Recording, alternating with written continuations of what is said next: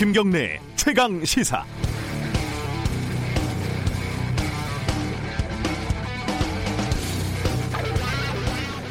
세상에는 돌아오지 않는 것이 네 가지가 있다고 합니다.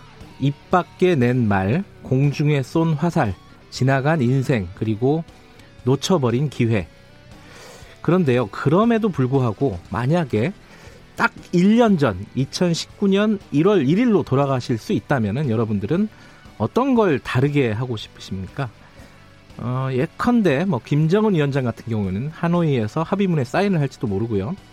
트럼프 대통령은 우크라이나 대통령한테 전화를 안 할 수도 있죠. 그리고 아베 총리는 한국의 무역 보복 조치를 어차피 손해만 볼 거 안 할 수도 있고 문재인 대통령은 윤석열 검찰총장 임명을 다시 한번 생각해 볼 수도 있을 겁니다.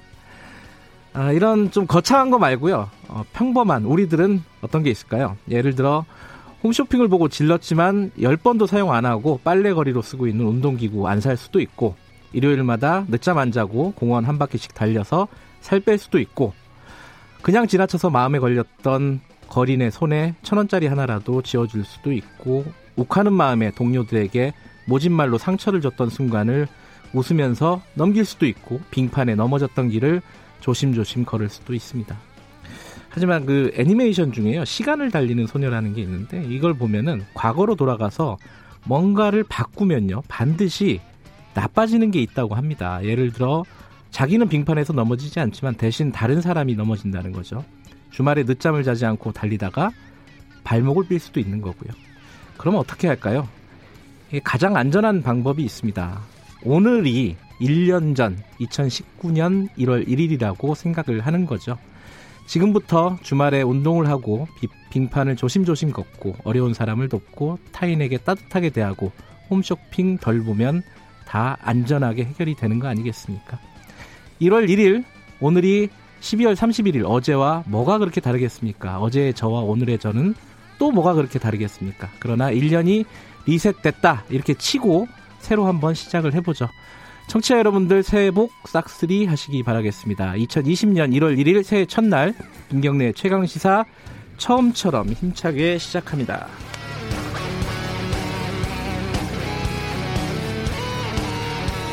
네, 김경래 최강 시사는 유튜브 라이브로도 함께 하실 수 있습니다. 샵 9730으로 문자 보내주시면은 저희들이 공유하겠습니다. 짧은 문자는 50원, 긴 문자는 100원입니다. 스마트폰 애플리케이션 콩, 유튜브 댓글 이런 거 이용하시면은 무료로 참여하실 수 있습니다.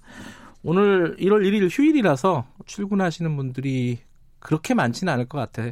뭐, 이 방송 들으시는 분이 조금 상대적으로는 적겠죠? 그래도 들으시는 분들 문자, 올해 한 해 소망, 어, 그리고 덕담, 뭐 이런 것들 보내주시면은 저희들이 소개를 하도록 하겠습니다. 새해 첫날 주요 뉴스 브리핑 고발뉴스 민동기 기자 어김없이 나와 계십니다. 안녕하세요. 안녕하십니까. 1년 만에 뵙습니다. 올해 한 해 소망이 있으시면 뭐가 있습니까? 작년에도 1월 1일 날 한번 생각을 해본 건데요. 네. 필라테스를 반드시 시도를 해보겠다. 아, 네. 이유가 건강? 건강 때문에. 예. 네. 어, 아직 끊으신 건 아니고요. 아니 시도를 못 하고 있습니다. 아 그래요? 네. 꼭 올해는 정기적으로 꾸준히 하시기 바라겠습니다. 감기는 다 나셨어요? 감기는 거의 지금 아, 다 낫고 있습니다. 예, 거의 부상 투혼을 발휘하고 계십니다. 며칠째. 자, 오늘 첫 소식은 북한 얘기네요. 조선노동당 중앙위원회 전원회의가 나흘째 이어졌다고 합니다. 네. 어제 북한 노동신문이 보도한 내용을 보면은요. 김정은 노동당 위원장이 7시간이라는 오랜 시간에 걸쳐 보고를 했고 전원 회의는 계속된다고 밝혔습니다. 네. 그러니까 어제도 회의가 계속 이어졌다는 그런 얘기인데요. 며칠째 이런 회의를 나흘째네요. 오늘까지 하면은. 그렇습니다. 예. 그러니까 김정은 위원장은 집권 이후 2013년부터 매년 1월 1일 녹화 방송 형식으로 신년사를 발표를 해왔거든요. 네. 전원 회의가 끝나면 그 결과를 담은 결정서가 채택이 되고 이걸 김 위원장이 당원들 앞에서 보고를 했습니다. 근데 이번에는 전원회의가 12월 31일까지 이어지면서 네. 신년사 형식이 예년과는 좀 달라질 가능성도 제기가 되고 있습니다. 네. 어떤 신년사를 내놓을지 상당히 주목이 되고 있습니다. 그러니까요. 회의를 오래 했다는 말은 뭔가 결정할 일이 있다는 뜻으로 읽히잖아요. 그렇습니다. 어, 어떤 얘기가 나올지 좀 기다려 봐야 될 것 같습니다. 추미애 법무부 장관 인사청문회 끝났고 임명이 임박했다고요? 문재인 대통령이 어제 국회에 추미애 장관 후보자에 대한 인사청문 경과 보고서를 오늘까지 보내줄 것을 다시 요청을 했습니다. 네. 문재인 정부 들어서 청문 보고서 재요청 송부 기한을 이틀로 한 것은 처음인데요. 빠르면 내일 추 후보자 임명 절차가 진행이 될 것으로 보입니다. 네. 인사청문회법상 국회는 청와대가 인사청문 요청안을 제출한 날로부터 20일 이내에 인사청문을 마쳐야 하거든요. 네. 추 후보자 인사청문 요청안은 지난 지난달 12월 11일 국회에 제출이 됐습니다. 이 청와대가 청문 보고서 송부 기한을 좀 단축을 했는데요. 아무래도 사법개혁 후속 절차의 속도를 내려는 의도로 풀이가 되고 있고요. 네. 선거제 공수처법으로 경색된 여야 관계를 감안을 해서 청문 보고서 채택이 어려울 것이다 이런 판단도 한 것으로 보입니다. 빨리 임명하겠다 이런 신호로 읽히네요 일단은. 그렇습니다. 어, 자유한국당 얘기 좀 해보면은 황교안 지금 대표가 총선에 안 나올 가능성도 있다 이런 얘기가 나와요. 그러니까 조선일보가 오늘 보도를 했던데요. 예. 어, 원래는 그 당초 비례대표로 출마하거나 네. 서울 종로와 같은 상징적 지역에 나가는 그런 방안을 검토를 해왔는데 네. 여전히 일부 측근들은 불출마에 반대를 하고 있다고 합니다.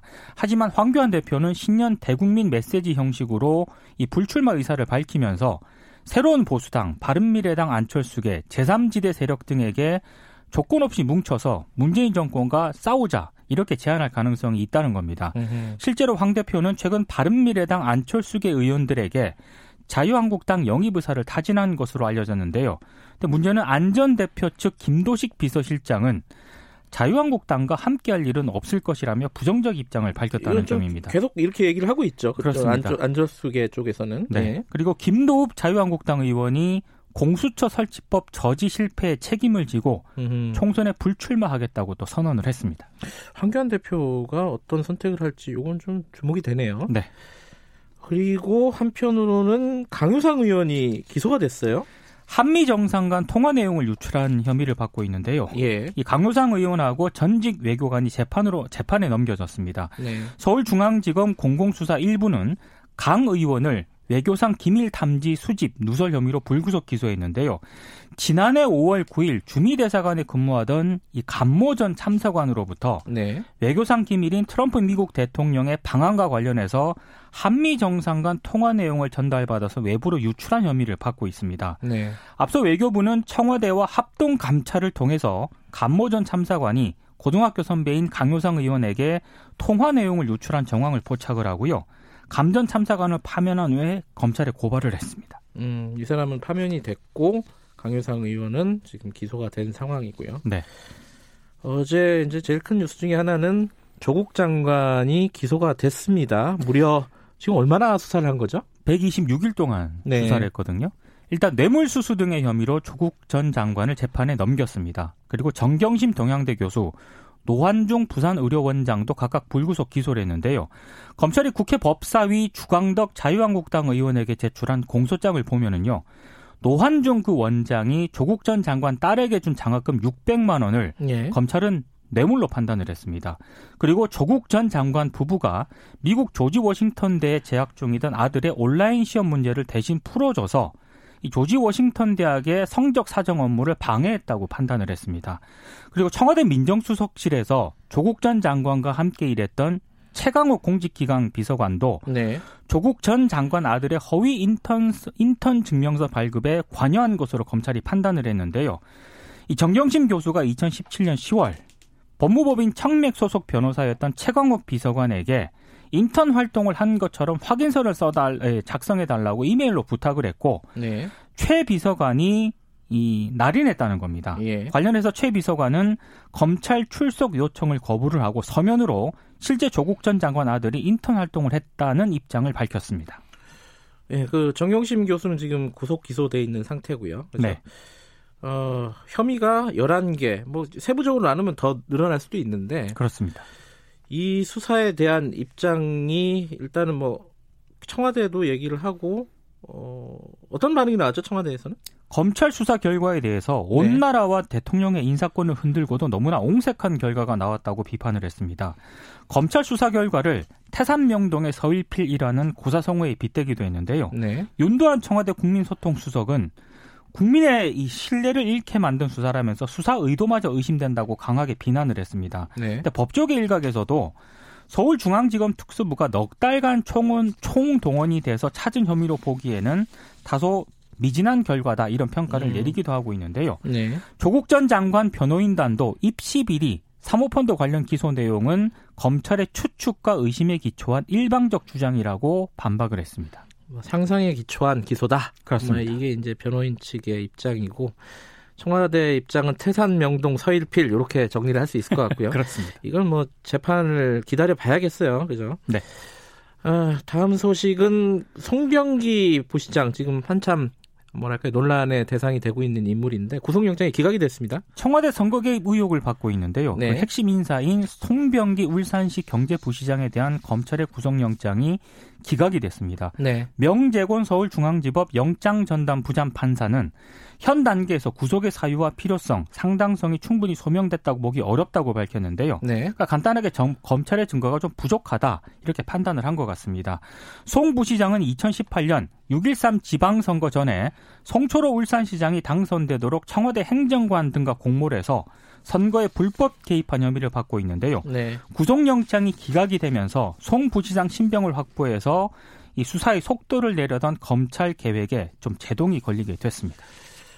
어, 새해 첫날인데 좋은 소식은 없는 것 같네요. 제가 좀 찾아봤는데 뉴스가 없어가지고요. 송구스럽습니다.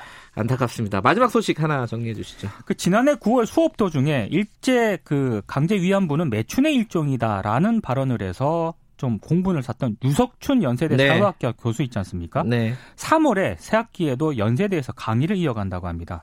연세대 학교본부가 밝힌 내용은 성 관련 문제가 불거졌을 경우 피해자와 가해자의 분리가 원칙인데 이 과목을 수강하는 학생들이 유석준 교수의 성폭력 피해자가 아니고 그리고 징계 결과도 확정되지 않아서 강의 개설을 막을 수 없다는 그런 입장인데요. 근데 사회학과 학생들이 크게 반발을 하고 있습니다. 네. 그러니까 학교본부가 유 교수에 대한 징계에 돌입하지 않아서 학생의 교육권을 침해하고 있다고 주장을 했고요. 네. 강의를 대체할 강사를 채용하라고 촉구를 했습니다. 근데 유석춘 교수가 2020년 1학기를 끝으로 정년 퇴직을 한다고 합니다. 아, 그래요? 그렇습니다. 마지막 강의네요. 마지막 사실상. 강의입니다. 예.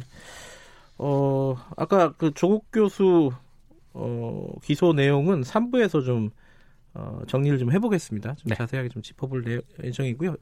어, 가시기 전에 문자 좀 몇 개 읽겠습니다. 오영찬 님이 새해 첫날도 출근 중입니다. 아, 출근하시네요. 여기 민동기 기자도 출근하셨습니다. 새해엔 더욱 건강하시고 대박 나는 한 해가 되길 소망해 봅니다. 예, 청취자분들에게 드리는 말씀인 것 같습니다. 1152 쓰시는 분이 어, 2020 한 해가 밝았네요. 어렸을 때는 2020이 엄청 멀어 보였는데 그렇죠. 2020년에는 다 날아다닐 줄 알았죠. 그죠? SF 영화 뭐 예. 그런 자동차가 날아다닐 줄 알았는데 그렇진 않네요. 바둑은 이기는데 AI가 올 한해도 저와 가족들 모두 건강하고 모든 일이 잘 되길 바랍니다. 0622님은 김경래 최강시사 올해도 화이팅 합시다. 저도 첫 출근길 출근하시는 분이 그래도 꽤 많네요. 차가 안 막혀서 좋네요. 그렇죠. 저도 올 때 차가 안 막히더라고요. 올 한해 이렇게 뻥 뚫렸으면 좋겠습니다. 자, 민동기 기자 오늘 올 한해도 잘 부탁드리겠습니다. 새해 복 많이 받으십시오. 예, 새해 복 많이 받으세요. 고발뉴스 민동기 기자였습니다. 김경래 최강 시사 듣고 계신 지금 시각은 7시 39분 향해 가고 있습니다.